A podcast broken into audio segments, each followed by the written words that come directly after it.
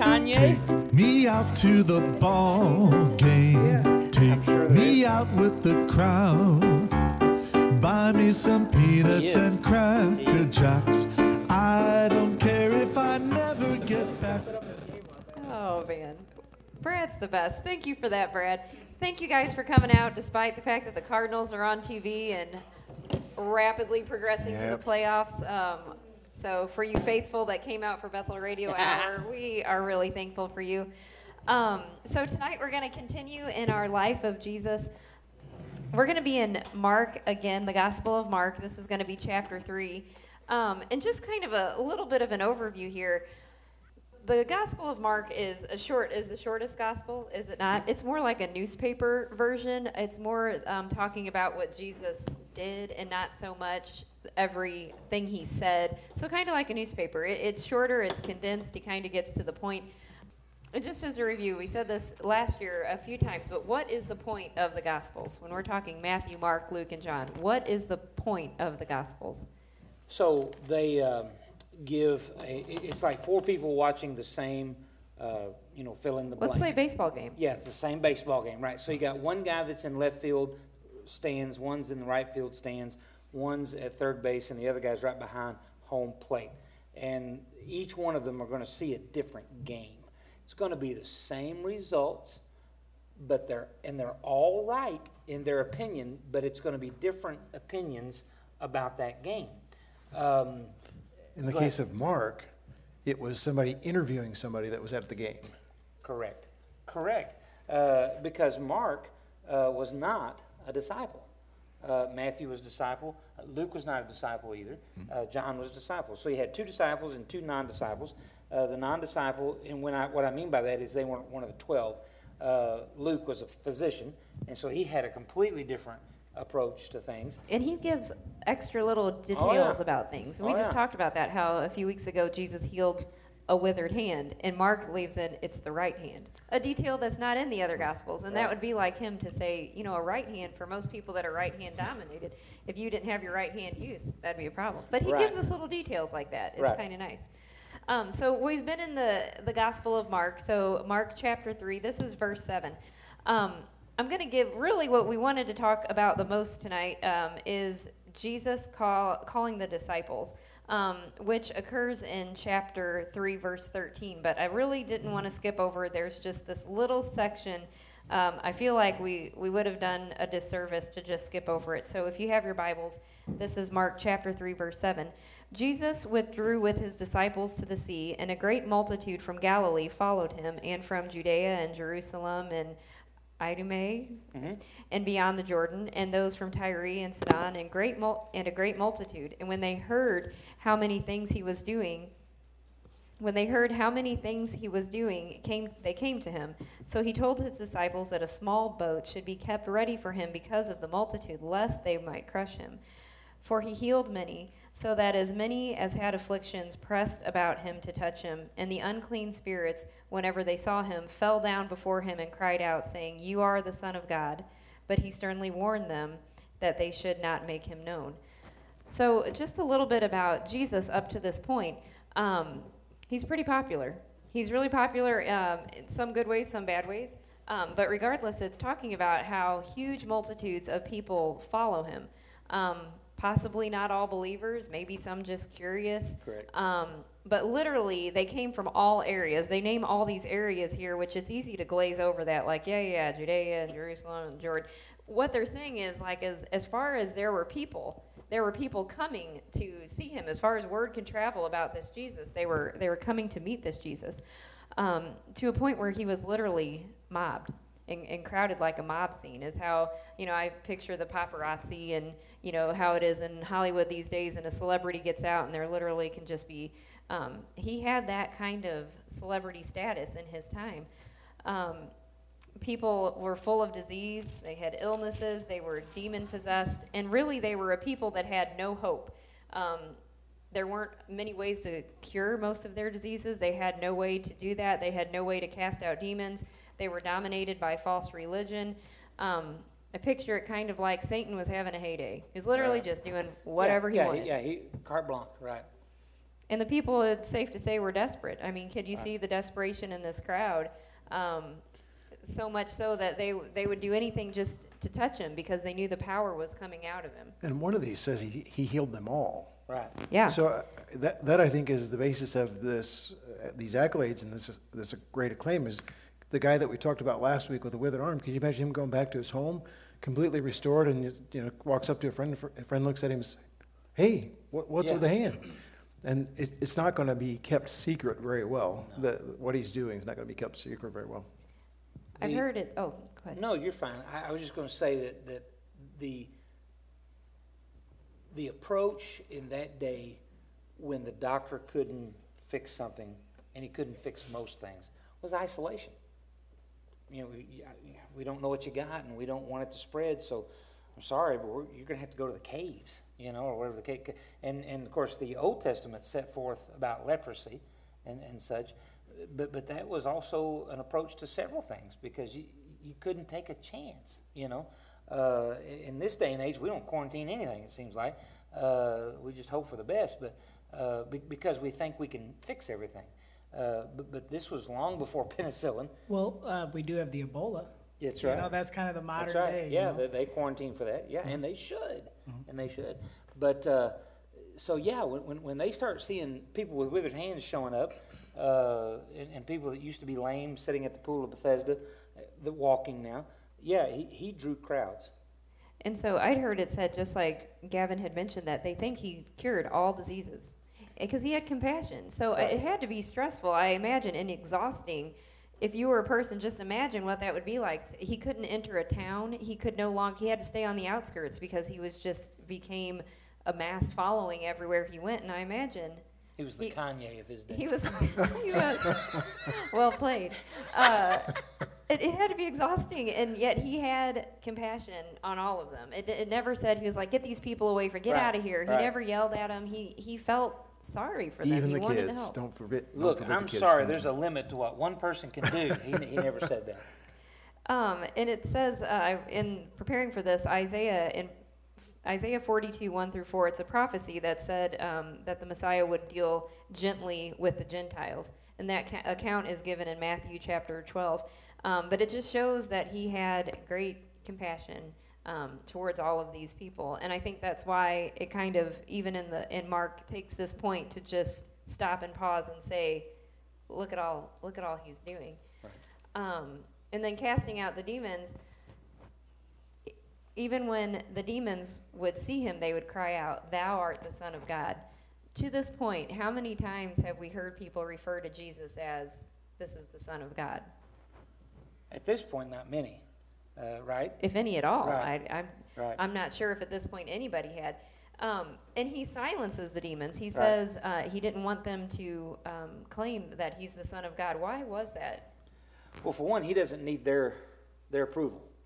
You know, we're, we're talking about, uh, I, and, and you know, I, I, I, there's certain people we don't necessarily want accolades from. You know, we don't want the town drunk going around saying, "This is a great guy," you know, type thing. I'm not. We would like him here in church, though. You, you better believe Bring him on. He's welcome. You better believe it. But the, the thing is, is that these are these are demons, and, and everybody there knows they're demons, and he doesn't need their accolades and the such.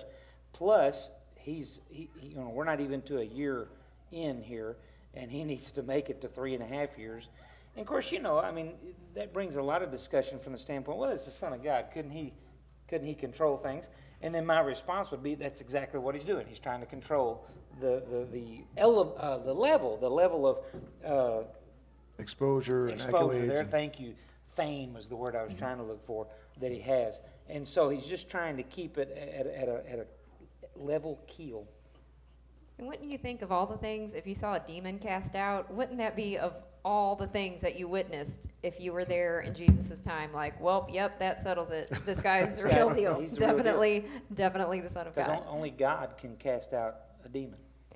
So up to this point, we're actually reaching, reaching a bit of a what you could maybe even call a, a tipping point or a crisis point in Jesus' ministry because he's got these great, huge crowds following him, which you would think would be a good thing, but they're not necessarily interested in spiritual things.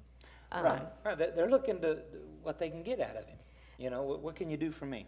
and then you've got religious leaders that are wanting to kill him, and now Right. you've got the Herodians that are wanting to kill him. So you've got like um, an absolute plot to destroy in place. So when we worry about our anxiety, Yeah. you know, Right. it was 24 7 for him. 24 7. Yeah. Th- There were three different times in his ministry where he prayed all night. Uh, and, and, you know, if you will, Jesus was the first one to do that. I don't, I don't know of an Old Testament prophet that prayed all night. Uh, and, and Jesus did it three times. There was also four times in his three and a half year ministry that he withdrew with the disciples. And I joked one time, I said, statistically, that's more than one time a year, you know. And, and so it was important to him. He, he knew physically, as a human, what he had to do so that he could last the long haul. And actually, I was going to mention in Luke, in Luke's account of this, um, it, it's Luke six twelve, and this is where Jesus does. It says he spends the whole night in prayer. So you've got people trying to kill you. You've got people just trying to just touch you, just to be near you. Um, and so, what's the next step?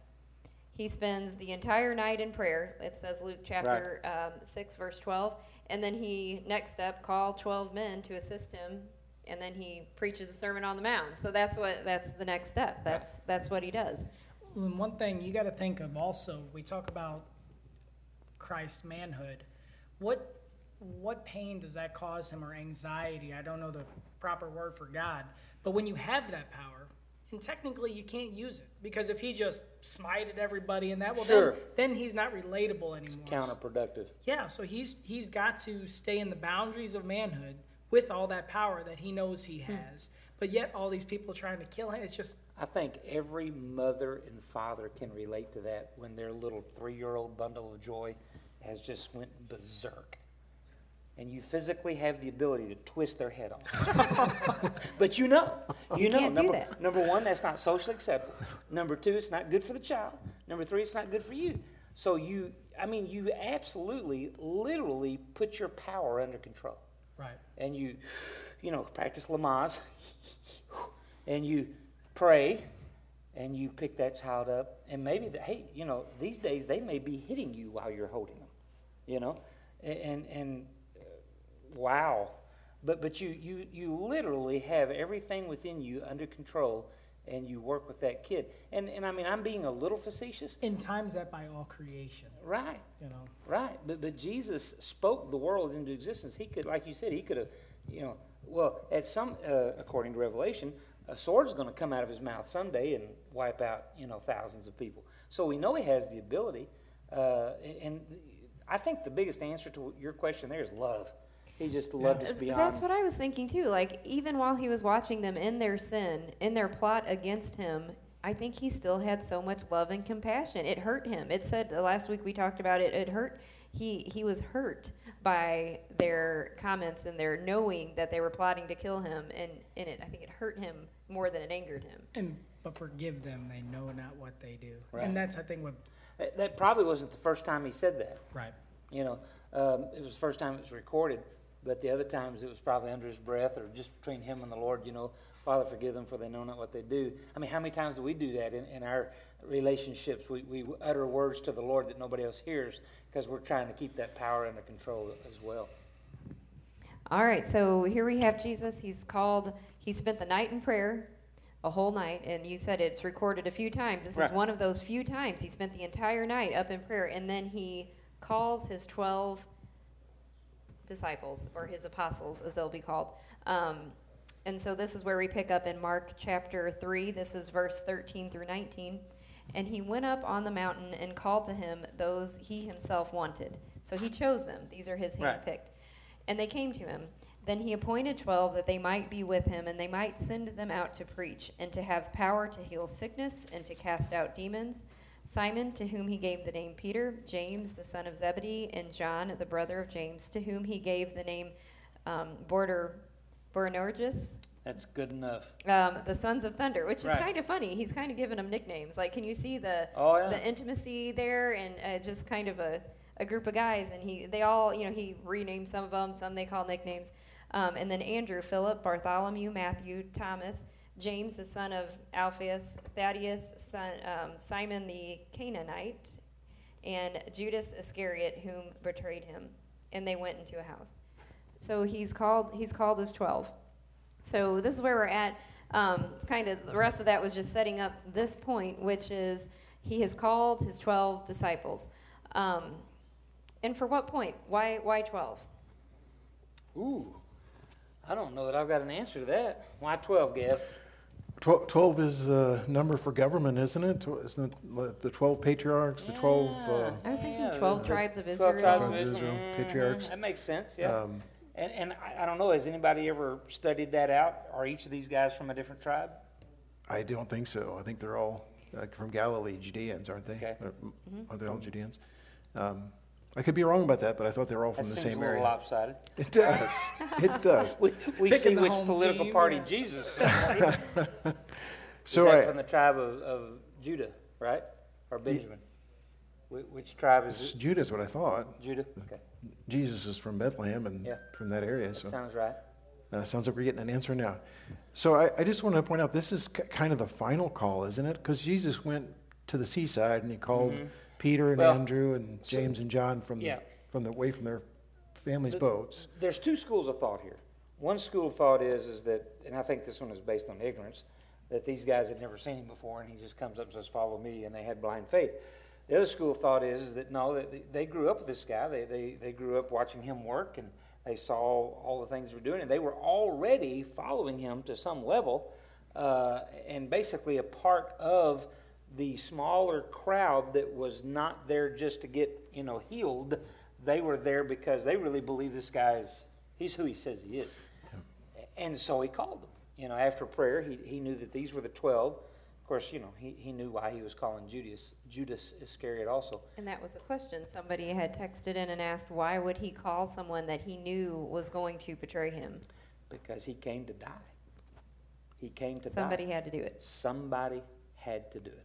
You better believe it. Uh, and, you know, we won't get into this uh, bear right now, but there's the discussion of the sovereignty of God. God knows all things, and everything he does has a purpose, and he's in control of all things. Everything God does is right. And now, I don't believe that God is the author of all things because you look at the book of Job. Uh, the devil comes up with some ideas, eh, but God has to allow it. If, if he doesn't allow it, he, he's not God uh, type deal. And so, but what I'm trying to get at is, is that, uh, you know, yes, the scribes and Pharisees were the instruments. Judas was the instrument. But Jesus, as soon as he had cognitive thought after being a baby, he knew exactly what was going to happen uh, to him. And, and, and, and I mean, that's my opinion. Uh, I might find it difficult to prove in Scripture, but uh, I, do not believe that he was surprised uh, that Judas betrayed him. Well, and and I, you know, that's the same argument with Pharaoh when it says Pharaoh's heart Yeah. was hardened. You know, Yeah. well, did God do that? Well, I, I heard It some says, it says he did. right, but but with Judas, the one thing I've heard this before, and I would have to back it up with scripture, but his greatest sin wasn't betraying Jesus. It was not trusting that Jesus could forgive him for the betrayal. That's a good point. So getting back to the, the intimacy of this group, uh, we talked about this a little bit earlier in, in Life of Jesus, how that one of the disciples who was called, I think Andrew, went to Simon Peter and said, come and see a man who told me everything I knew. Or one went to another and come and see a man I believe is Messiah. So they, they, they had a, must have had a group of uh, people that regularly got together were uh, knew each other because they would go to each other and say, "Hey, come see this guy, um, who I who looks like is going to be the Messiah, who is the Messiah." So there was some intimacy there already, and I just thought it was interesting that now we've got the actual commissioning of these the the 12 and this is maybe just the the, the official declaration. These are my twelve disciples. And it's interesting, you said commissioning, and this was kind of leading up to my next point. So he commissions, if you will, these 12. Um, he's training them um, by his example and his teaching. Um, he's getting them ready to send out to preach the gospel. Um, and he's giving them, it says, the authority to heal and to cast out demons. Um, so basically, they're, they're plan A, and there is no plan B. Correct. These 12 men are to continue Jesus' work when he returns to the Father, um, and he's training them to carry out his ministry um, after he's gone. Right. And this is the plan. They are the plan. They are going to be the pastors of the first church at Jerusalem. They are, they are going to be the pastors. When, when, when, the, when the church was empowered, uh, Acts chapter 2, day of Pentecost, they were the pastors. The 120 were their families and friends and neighbors and relatives. Uh, they were the members, if you will. And then on that first day, they had 3,000 added. Then later, they had 5,000 added, so on and so forth. Well, can you imagine? A, a church that size is going to have more than one pastor. Uh, and, and they did, and they had, they had the apostles as their pastors. Go ahead. Well, and I was thinking, and against all odds, like Yes, no these doubt. guys were just Fishermen. Yeah, Fishermen. uh, and- none and of them um, a tax collector. Yeah, some and even scum of the earth, really. one a zealot, was a, a political zealot. zealot. and unlikely Could have been a rapper. Could have been a. Could, he'll even use a rapper. Do you see that? But if you've got one that's a zealot, which um, was kind of an extremist, if you will, and the, Yeah. and he would have hated the Levi, the tax collector. They Oh, would no have, doubt. if they would have known each other in a regular Well, setting, they would have hated each other. Why do you but think they Jesus called him the son of thunder? that, that was not a compliment. Jesus was marking these two. What? Rest of you guys, Yeah. watch, watch these two. Those are the guys everybody knows when That's they right. walk in. They will nail you to the wall if you give if you give them two cents type thing. But they had they had no higher education. They weren't some kind of spiritual. Um, they were nobodies in the spiritual world, essentially. Um, no training. There was no. I'm going to apply for this job to be this apostle. Um, they were essentially just ordinary people. They were just normal guys. I used to think that there was that Jesus was waiting for the right twelve guys to be on earth for him to come, Hmm. and then then that that was the timing. But I've changed my mind on that. I think any twelve people who Jesus calls Amen. and they submit, Amen. they're going to be like him. Eventually, they're going to be changed. What, do- what do we say? You know, it doesn't matter about your ability, it matters about your availability. And all 12 of these men were available. Uh, let, let me say a few things because I know we're running out of time. They knew the potential threat to their lives. And they all did. Most of them, the majority of them, were crucified or brutally Right. executed. Like none of them. It was not pretty pictures No. for them once they took this road. A- And even though it's, it's going to sound like I'm putting tongue in cheek, I'm, I'm really not. I'm, I'm trying to use this so that, so that we can really relate. It would be like President Trump asking you to serve on, on his cabinet right now. You, you got to know that you're signing up to be crucified. That, that's what you're doing. And these men absolutely knew that we're fitting to go against the scribes and Pharisees. We're going to be dirt. But they did it. They understood the risks and they still followed him. Uh, I, I want to encourage you guys to revisit uh, the seven realities of experiencing God. If you Google that, it'll come right up. God is at work. God loves you and wants a relationship with you that's real and personal. God wants you to join Him in His work. God will speak to you through His Word, His Spirit, His church, and other Christians and circumstances.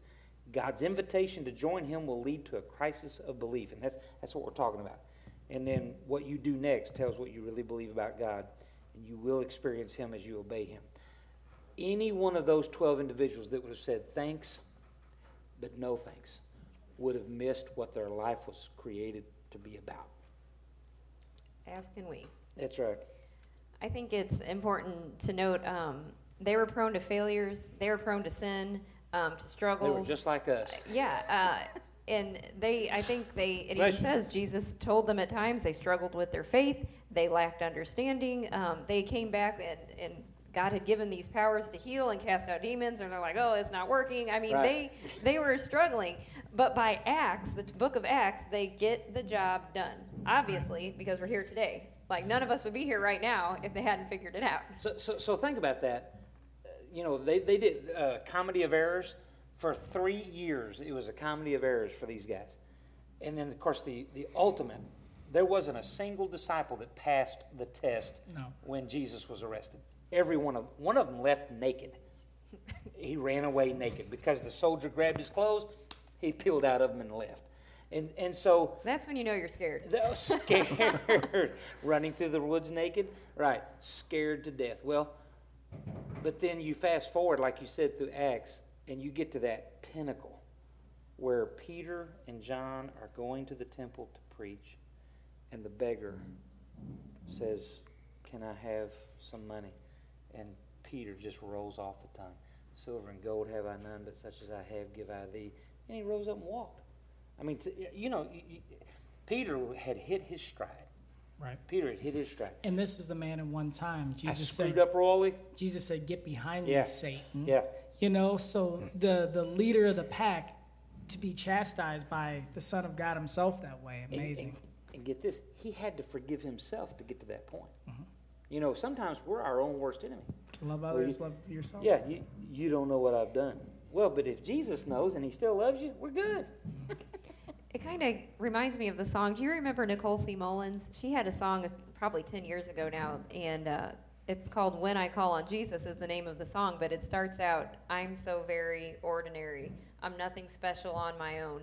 But when I call on Jesus, mountains are going to fall. There you go. Um, one last point, and it wouldn't be complete without a John MacArthur reference, uh, but something he said um, on this topic was Our Lord uses ordinary, weak, ignorant, failing saints.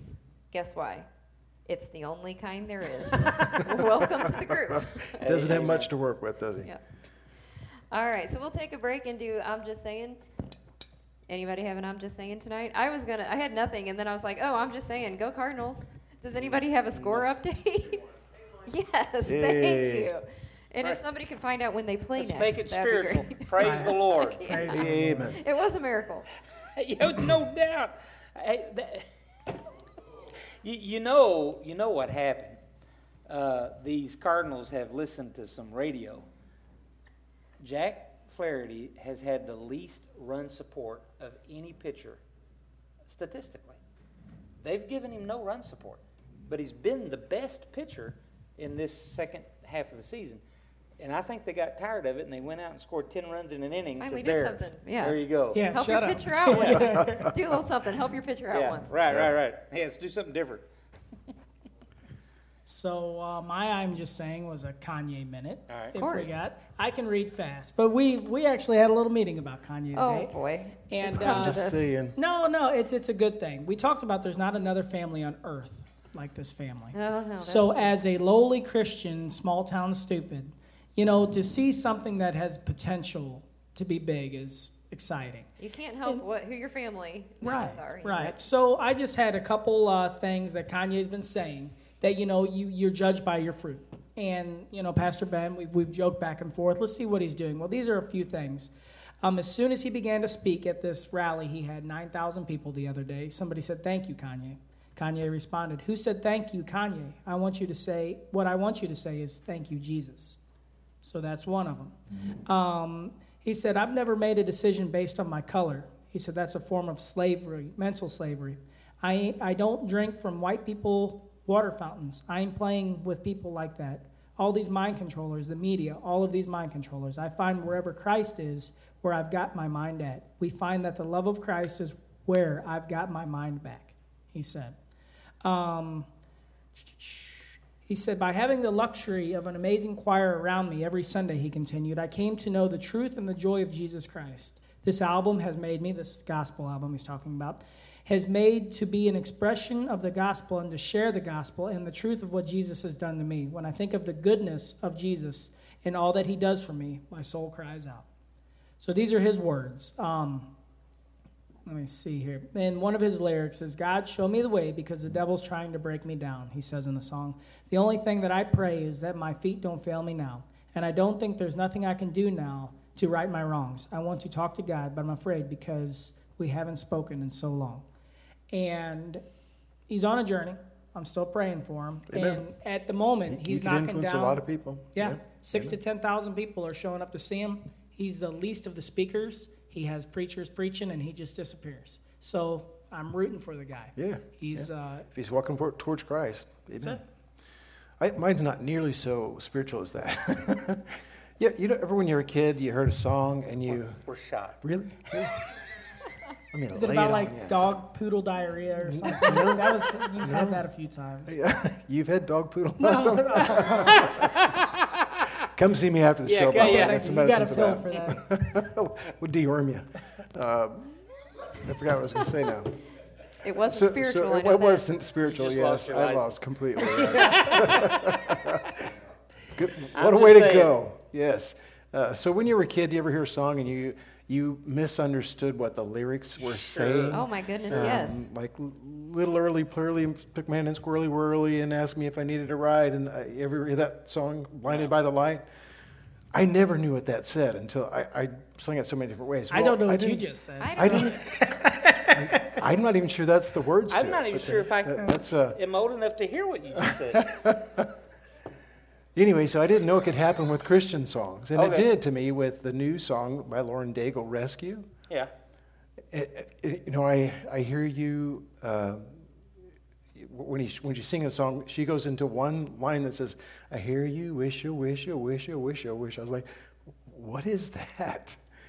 It's SOS. yes. Thanks, Tara. Thanks. You're welcome. Oh, it's so easy to, to hear that. But she would sing, I hear your, the first line, I can't think of the I first hear you whisper underneath your breath. Underneath breath. your breath. I hear your SOS, your SOS. But Yeah. I, I was hearing wisha, wisha, Wisha, wisha, wisha, wish. Because she has a little bit of a speech. She has a little Yeah. bit of a speech She's impediment. a Cajun. Or- Sorry. That- That's funny anyway. you Can't say say that. I'm Art just saying it can happen in Christian music as well as I heard secular. my wife. She'd be embarrassed if I said something about it. But I heard her singing to one of those Christian songs, and the, the line was, "He rolled the stone away," and she thought it said, "He rode the sun away." and I'm like, but still, that was a beautiful picture. Right. You know, Jesus could ride the sun away if he wants to. I- But I- that's what I say. You now, maybe so. just corrected that one for me too, because I think that's what I have to say. He rode the sun away. rolled the stone. Pretty sure I thought that's Maybe, what the maybe they offer a remedial Yeah. Lauren Daigle It's time Yeah. for hearing that aid, I Kanye think. sings. I've been Yeah. making up words to songs for years, like "There's a baboon on the right." I mean, that's got to be what he's saying. It's, "There's a baboon on the right." Yep. Oh boy. Anyway, Yeah, I'm, Ben? I'm good. Okay. I'm good. all Sorry. right. So our next topic um, was essentially following up with how we're talking about. You know, Jesus called the disciples. They weren't um, anything special. They were just going about their daily lives. They were just doing what they knew to do, and Jesus calls them to this higher calling. Um, and we are going to discuss amongst each other here. Uh, when was the time in your life, and, and think about this for yourself at, as well, when Jesus called you to a deeper involvement in your Christian walk, or um, just a deeper calling yourself? So, I, first, I want to say to this that a lot of good, well meaning Christians get confused, and I think that's on purpose. In other words, the devil is involved in that. That too many folks, when they, when they get that call to that deeper life, they wrongly assume that, oh, I'm being called to the ministry. And even though many, many people are called to the ministry, and we need that, every believer is going to be called to a continual deeper walk with Christ. And so you can be doing what, in other words, whatever it is that you're doing right now, that's God's call upon your life. He says we are all called as a royal priesthood. That's right. And, and whether that's a carpenter or, or working at Six Flags or working in the vet, working in the cath lab, whatever the case may be. And so I thought it would be good in relation to this to just each one of us share very quickly that call. And if anybody out there wants to text theirs, that'd be great. Uh, I was 17 or 18. God started calling me to take Him seriously. He asked me, and this is just a true story, He asked me to quit sleeping in church because that's what I was doing. I was not listening to my father, pastor. I thought he was boring. Uh, start, start listening. It was amazing how good of a preacher my dad became when I started listening. Start responding. At one point, I did not feel freedom to not respond to the sermon on some level. The Holy Spirit basically said there's something to start and something to stop every time God's word is presented. And I just, that was me. Uh, start being holy. I had to get rid of the, the music in my life at the time. Uh, start cleaning house. I had allowed some, some strongholds in my mind and the such. It was not a holy place. Uh, and then that, na- that newfound interest allowed me to hear his call to preach. So before he called me to preach, he called me to a closer relationship to him. Uh, then, around the time uh, of the internship, God called me to soul winning and discipleship. And by internship, I mean when I was here. When I came here to do my internship at Central Baptist College, which was 20, hmm, 30 years ago, uh, John Smith was pastoring here. Gavin was attending here. He was the youth and music guy. And I'm telling you, uh, I discovered what Christianity was all about because I saw it in true fashion in John and Deborah and Gavin and others here at the church. And I realized I, I wasn't doing anything. I wasn't doing anything for God. I wasn't winning people to Christ. I wasn't discipling. I wasn't, I, I was just being a Christian. Uh, but I wasn't even doing that very well. And so God called me to that, if you will, to that deeper thing. It's, uh, when you think about that deeper calling, it's easy to ignore. So this is what I want you to think before we give it to Gavin, Tom, and, and Tara. It's unmistakable, that, that call, but it is missable. You can miss it. God is the perfect gentleman. He's not going to necessarily beat you over the head to get you to do the right thing. He's going to ask you to do the right thing, and you've got to be listening. And I think with spiritual growth and maturity, though, he is faithful to convict you. Oh, no doubt. You'll know when you Yeah, messed up. Now no you, doubt. you can still suppress that. Wait for the next go around. Well, it's easy to stay distracted. We're in a world where, I mean, distraction, it's like Satan's greatest tool. Like, You let's bet. just keep them busy. They That's right. you can't hear from God when they're at that pace. What was, what Who- time who's would you next? say your, uh, what was, did you have a time where you could tell there was like a deeper calling for your life? I uh, I always from early second grade I remember trying to do the right things. So when you're a second grader, you know that don't matter. I remember I stole ten dollars from Katie McKinney, and I just felt conviction, conviction. I hid it in my desk. I told on myself, Mr. Wagner. I hid it in the bushes out in the front. And he said, you know, he didn't whip me. He could have, and I just felt you know, bad for that. I knew Sure. that wasn't right. We weren't in a church family. I remember when I was around 11, um, I had a group. I was we used to run up and down the roads, free, you know. And I remember a group of kids in a jeep come by just harassing me, and it scared me so bad. And I remember calling out to God to help me. You know, I still so I always felt His hand on me, trying to do the right things. And it wasn't until I was 16 that um, I was at a point in my life that I thought it was over. I didn't see a way forward, and I laid on the hood of a truck in Lake St. Clair and basically asked God if He was who He said He is. Um, I couldn't do it, and I accepted Jesus into my life that night. And but a couple years later, you know, I joined the military and went way wayward. You know, lived the military life, but um, I was married the whole time, and I felt God's hand on me overseas. I talked to you a few times. I remember I called you from Japan, and that is because young men can do terrible things, and nobody will ever know you did.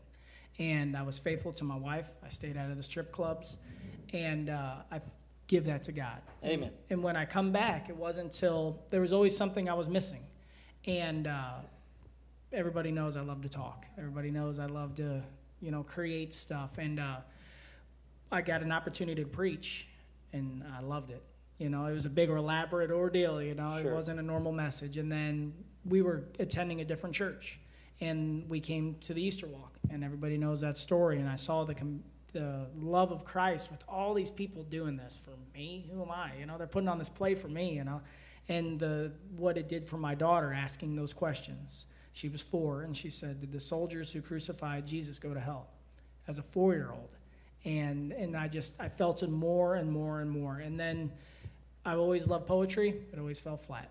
When I started writing gospel poetry, which is just making the Bible rhyme, it related to people. So any avenue I've taken that is Christ-centered has just blossomed, and uh, it's just it's given me a a temperament to not judge. I still judge, but I'm that split second. I don't judge those people because just like with uh, Greg's gas station signs, don't hate somebody because they sin differently than you. And I, I love that use the measure on others as you want used on you, and that's helped guide me in my life and now going to my children. And so I don't know, that's a long winded answer, but my life's been a lot better since I met Jesus. Amen. My, mine isn't as spiritual as Tom's. Of course. Once again. That's I- why I we look- have you up here. a little comic relief. I, I can't, I can never remember a, a specific calling on my life. I feel like with my life experience, I was a Christian early on through high school, and my parents divorced when I was just going off to college, and I fell off the deep end then and just walked away from God. I, I didn't stop believing in God. I knew God existed, but I didn't feel like He was interested in me uh, with my life experience. And spent two years doing whatever I wanted to do, and we had this discussion Monday with my with my son and get the kids that are doing a Bible study together. Um, so I did everything, basically everything I did, I regretted doing in those in that two years uh, for the rest of my life, and then just got to the end of that two years and was so empty, so devoid of purpose, so without the hope that I had enjoyed in high school. I just had I was done. I said, God, I'm done with you know pursuing anything other than you. You've got to show me that you're God, and you've got to show me that you have a purpose and a plan for me. And ever since then, I feel like I've been the juice box Christian that uh, Tara talked about the other day. Got to uh, do your juice box praying. Juice box and uh, juice box obeying. Hey God, hey God, look, look, look! I found, I found a truth in your word. I found a truth. God, watch, watch, watch this, watch this. That's kind of been my Christian growth cycle. Is Did look at this, you look at this. Yeah, look, Dad, watch, watch, watch, watch, watch this, watch this. Jesus, Jesus, you're watching? That, that's kind of been my the way I feel like I've walked through my Christian uh, life, and I, I don't. I feel like I'm still being called to to things, and I've pursued some things that I've had a definite reprimand for pursuing. So, repenting and refocusing has kind of been the way my Christian adult Christian life has gone. Amen. Good stuff. Well, I heard something today. Um, it was a sermon uh, that was several years old, but it kind of made me think about me. But he said, I'm not what I should have been, I'm not what I could have been, but I'm not who I was. and I think sometimes that there's a, that's okay. There's a lot of grace in that. But um, I've been coming here for 10 years, I guess now almost. Um, and I was perfectly content, and I've you know been in church my whole life. Always was raised in church, and um, more than happy to just sit on the outskirts. And uh, you can't know the extent to which, believe it or not, I like to fly under the radar. Like I am totally happy with that. And uh, you know, I was always here every Sunday morning, here on Wednesday night with Awana. And honestly, Ben, you're the one that approached me, and I don't know if you maybe regretted it or not, but um, to do this Bible study. And uh, I don't know if you knew, I had at um, the church I attended before this that I w- did um, teach Bible studies, and I, I really did enjoy it. Um, you might be thinking, like, I, well, I did know that. I Uh, did know that. maybe I still have a lot of my. room to move. I had vetted there. you before I came and asked you. Huh. Uh, having said that, I, I, you know, I was like, ah, you know what? This this tends to happen to me. I get asked to do things, and maybe this is God telling me I need to do something else. Because if left to my own account, I will just sit in the, you know, in the back and be fine with just sitting in the back. Um, but just what this Bethel Radio Hour has done for me is just poured me back into Bible study and, and listening to solid preaching. And I'm digging out my dad's old commentaries that I'm like, Warren Wiersbe, who the heck? You know, Oh. I mean, just digging into really solid teaching. Right. Um, and then at first, it was work. And it wasn't, it, it was work, and I struggled with it, and I didn't always enjoy it. And now it's become delight. And I think that's the where we need to get is at first it's work, and then it becomes what you are. Discipline leads to something that leads to delight. Yeah. Todd and Melissa Yeah, that are big on that. Discipline to duty to delight, something Mm-hmm. like that. And that can be true of a lot of you know good habits you want to get into Right. um, in Right. life. But certainly the most important habit would absolutely be reading the Bible and spending time alone with God. And that has changed vastly over the last five years for me. Um, and again, it, I would love to just kind of you know sit, come into church and just you know do the right thing, tithe, look nice, be nice to people, shake hands, um, you know, and then just go home and watch TV, read a book, not really dig into the Bible. And, and is there anything wrong with that? No, not doing anything Depends- wrong. depends on God's calling, yeah. Right. Not doing something specifically wrong, but not certainly um, living up to what God could use me for. I believe that all of us listening to my voice right now have talents and skills and gifts that are God given. Um, and they're all different. If if he only thought one gift was important, then he would have only given all of us the same gift, You and that's what we've got. But all of us are good at very different things. Um, and if you're not currently using it, um, which I wasn't for years, I mean years, I was just like I'm I'm high, you know, I'm here checking the box, um, and it's become a totally different game for me at this point. So that's my story. And, and so let, let me just share with you again. Uh, we do this on occasion. The impetus, if you will, of this. And, and again, you can look around the crowd. This isn't everyone's cup of tea. And we cannot thank you enough for it, whether it is or not, you enduring it and coming and being here, because without the audience, we really don't have They're, much. they are still waiting on us to offend somebody. It's like a NASCAR probably. car crash. We got to do that once on a radio show. So, um, and I've had people tell me, you know, it's, it's really just not my thing. I respect that. Here, here's the deal. When we had a straight up Bible study for 15 years, guess how many people we had come? 15. and, and that's, you know, 15 to 25 is what we have now. So whether we went back to a straight up Bible study, we'd probably be having 15 people. So I'm thrilled that you guys are faithful to this, but let me share this with you. We needed something different so that I could do some training with the deacons. And I was asking God. Number one, I knew we had a Bible teacher here sitting in the wings that needed to be used. Gavin's got some information and wisdom that everybody needs to hear. Uh, we had young preachers. Uh, Todd was sitting that seat for a while and the such. We had young preachers that needed to be used. And uh, none of them wanted to necessarily teach a Bible study, but they were willing to be a part of something. And it was around that time that God started bringing Tara to Bethel. And after, what was it, two weeks that you came? Maybe two weeks? I saw her at Walmart, and I said, hey, just want to just want to put a bug in your ear. If you would be willing to produce, in quotations, a Bethel radio hour, I would love to have you be a part of that. You would just be one of a panel of four or five, and we would discuss topics and such of that nature. Just think and pray on it. And, and but what she might not remember is when three, two, three years previous to that, at a honor society deal, believe it or not, one of my kids made the honor society. and I was exposed, if you will, to Tara Yerke. Had never seen or heard her speak before. And she spoke to these people she had never met before, and she did an excellent job. And I thought, wow, that's pretty cool. And then when she started coming to Bethel, I'm like, oh my goodness, Lord, could, could we use her? Could we use her? And I knew the foundational situation that she had went through with her marriage, and I know how the devil works. And the devil would love to have put her and anybody else in that situation in the corner and never use them again. Well, and something I've never really shared before is that's, uh, and I've even said this for years. I struggled with being anything in this church because I felt like, oh, I'm not as perfect as everybody else here. I've, you know, I've gone through a divorce, and I'm just like, you know, and you would be faithful to say there's no sub Christians at the cross unless you feel like you're already a sub Christian at the cross. So uh, that was something that Satan was absolutely working on me for. So I don't know what anybody's past is here and how perfect or unperfect it's been.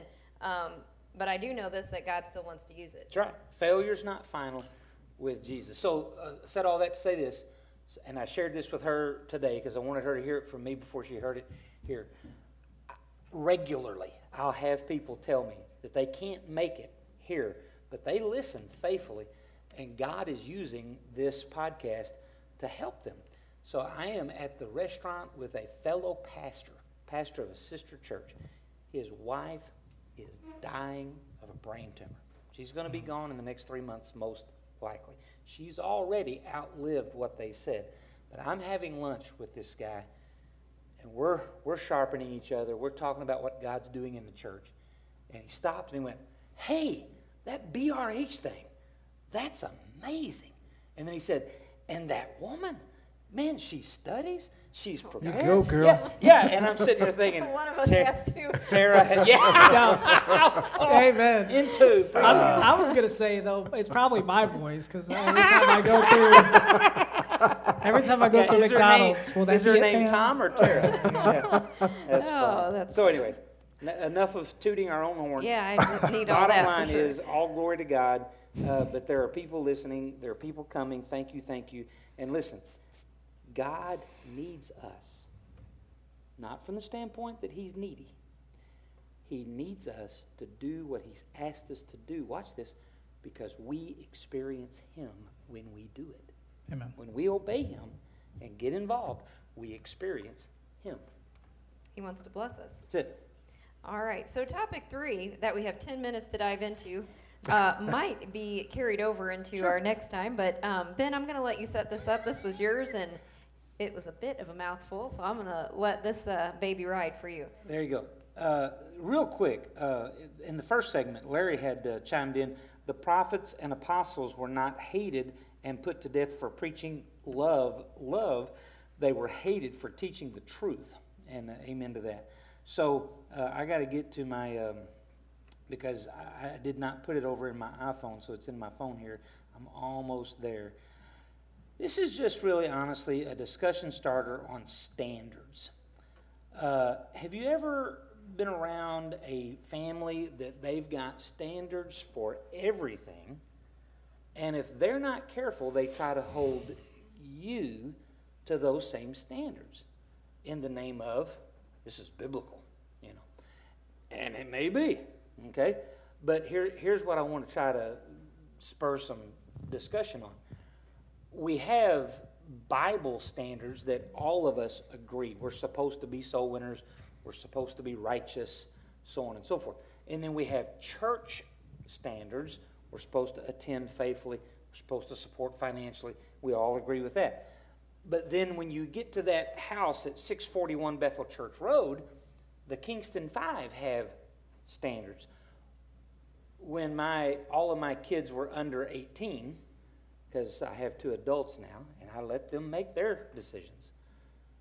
I've made it very clear there are some decisions that if you choose to make, your rent's going to go up to fifteen hundred a month, uh, and such of that nature. you know, uh, but you're an adult. You, you're an adult. But when they were younger, the we didn't we didn't go to R-rated movies. Uh, we don't let certain uh, videos come in the house, so on and so forth. We've got Kingston standards. In the first five to ten years of my ministry, I struggled with seeing those as just Kingston standards. And, and if I wasn't careful, I was judging the people that didn't hold those same standards. Well, that, that's a sin, you know. Um, and so, and, and Tom brought it up. This is so important, guys. You can biblically judge, but you've got to be willing to be judged by the same measuring stick that you're judging others. So, I don't want to be held necessarily to your standards. So that was an unbiblical judging on my part. If I wasn't willing to submit myself to Tom Naze's, so, so let's just say, you know, that Tom's going to, if I'm going to expect him to only go to PG movies, he can turn around and say, well, then you need to start homeschooling your children. Well, now all of a sudden, oh my goodness. And, and that's not to say on any level that it's wrong to homeschool, but it may be wrong for the Kingston Five to homeschool. See? So, so it, it is a, you got to go to the Lord and to the Word of God for those personal standards and leave those standards to God for everybody else.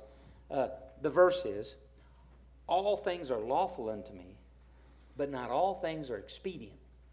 Bill Gothard said it this way Others may, you cannot. We've talked about it a lot. Uh, I don't hunt on Sundays, but I don't mind if you do. That's between you and God. I, I don't have any problem telling you that's where I've drawn my line, but I also don't have any problem with you being gone on the opening day of gun season because that's between you and God. Uh, so, discuss. That was a mouthful. but no, but but it's We're all speechless. well, you summed up a, a lot of what I think I feel, and that that scares me. There's a, a phrase: "Pride comes before the fall." And anytime I've started like getting on somebody or somebody's got my goat, you know, whatever they just something they're doing is bugging me, uh, it ends up happening to me, or I end up doing something like that. And it was just not that long ago. A guy at work did something incredibly stupid you know, it I guess it could be fireable, but everybody piled on this guy because they already don't like him. You know, they just piled on, piled on him, and and I would always find myself in those discussions, and I wouldn't partake in it. You know, I kind of thought the same thing, but I thought what he did, I could easily do. It could be, and and so it almost scares me to those points of how. If, if you're capable of thinking it, you're capable of doing, Doing it. it. I've heard that from the pulpit here plenty of times, and uh, and I try to use that to guide me through my decisions. Because my goodness, if we all have that secret sin life, Right. you know, we all have those things in the closet that only us and our mom probably don't even know. And you know, we try, we repent for those things, but I don't want my closets opened up to the world, and that's why I try not to banter other people's Right. problems and. So- So how though, how though do you come to a standard? You know, how, we don't necessarily need to talk about where you draw the line on a movie and such as much as how do you come to that decision on where you draw the line? You see what I'm saying? I think um, instant obedience to the Holy Spirit. Yeah. You know, uh, my children still have some innocence, and um, I, I do attribute that in my family's life to like the homeschooling. You know, we went to this uh, the the football game this last Friday. You know, and I see girls that are my daughter's age that look like 18 year olds. You know, my daughter's 11, and I think the things, and I hear from these parents that, oh my goodness, my son or my daughter learned this at school today, and and I don't judge parents that don't homeschool, but it was something that we felt like if I can protect them, I'm not shilling them, I'm just protecting them a little bit longer, a little bit longer. You know, and that was a decision like myself and my wife, we spent hours, hard hours. You know, my they still when something comes on TV that's got a little bit of blood on, you know, the TV, they turn their heads real quick and they cover their eyes. I praise the Lord for that. Yeah, they're a little bit behind the curve, as the world would say. I love but it. but I'm happy about that. Yeah, you bet. And uh, you know, and I'm going to go to altar after this.